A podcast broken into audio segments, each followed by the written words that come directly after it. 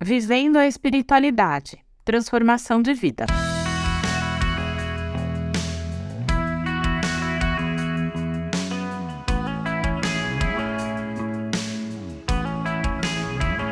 Você sabia que a ciência já identificou um local no cérebro que é relacionado à espiritualidade?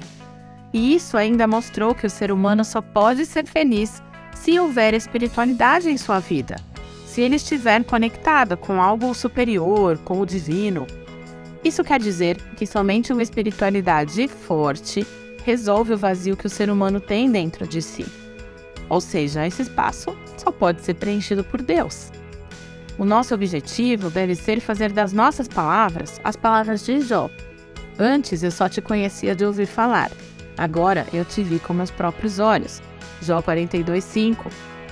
E Jó foi um grande exemplo de espiritualidade forte que resistiu a todos os tipos de deserto que um ser humano poderia viver. E não é possível desenvolver esse tipo de espiritualidade e não passar por uma profunda experiência de transformação de vida.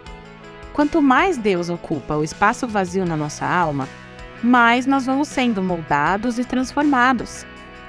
Não se amoldem ao padrão desse mundo, mas transformem-se pela renovação da sua mente, para que sejam capazes de experimentar e comprovar a boa, agradável e perfeita vontade de Deus.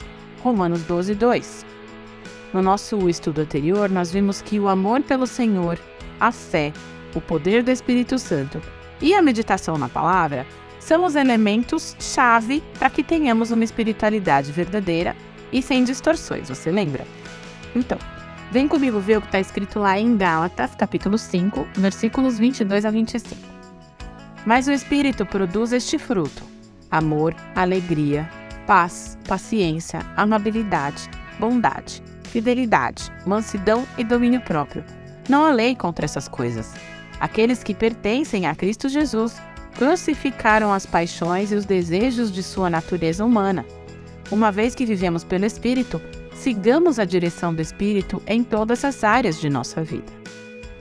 Ou seja, a espiritualidade real produz de fato grandes mudanças em nós, que afetam todas as esferas da nossa vida. Então, nós devemos nos tornar melhores amigos, esposos, filhos, pais, funcionários, crentes, enfim. E isso não sem enfrentarmos uma certa resistência por parte desse mundo, porque ele jaz no maligno, como diz lá em 1 João 5,19. E quanto mais desenvolvemos a nossa espiritualidade, mais preparados devemos estar para esses momentos de dificuldade nos quais a nossa fé é testada. A vida nesse mundo não é justa, não é fácil, não é repleta e plena de felicidade. Por isso, nós somos chamados a desenvolver uma fé que não depende das circunstâncias isso não significa que é para a gente fugir do sofrimento, mas sim encontrar Deus no meio do sofrimento, porque Ele está lá. E assim nós vamos encontrar consolo e força que nos tornarão mais maduros ao final dessa jornada mais difícil. E a primeira evidência da nossa transformação é a gratidão a Deus. Não se trata de uma gratidão circunstancial, e sim existencial, motivada pelo reconhecimento de quem é Deus e de quem somos nós, de tudo que Deus faz por nós e do tanto que nós somos incapazes de realizar esse tipo de coisa por nós mesmos.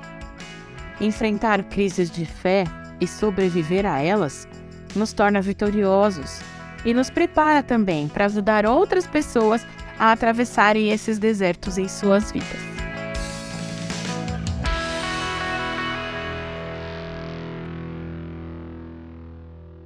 Você ouviu o podcast da Igreja Evangélica Livre em Valinhos. Todos os dias, uma mensagem para abençoar a sua vida. Acesse www.ielve.org.br ou procure por IEL Valinhos nas redes sociais.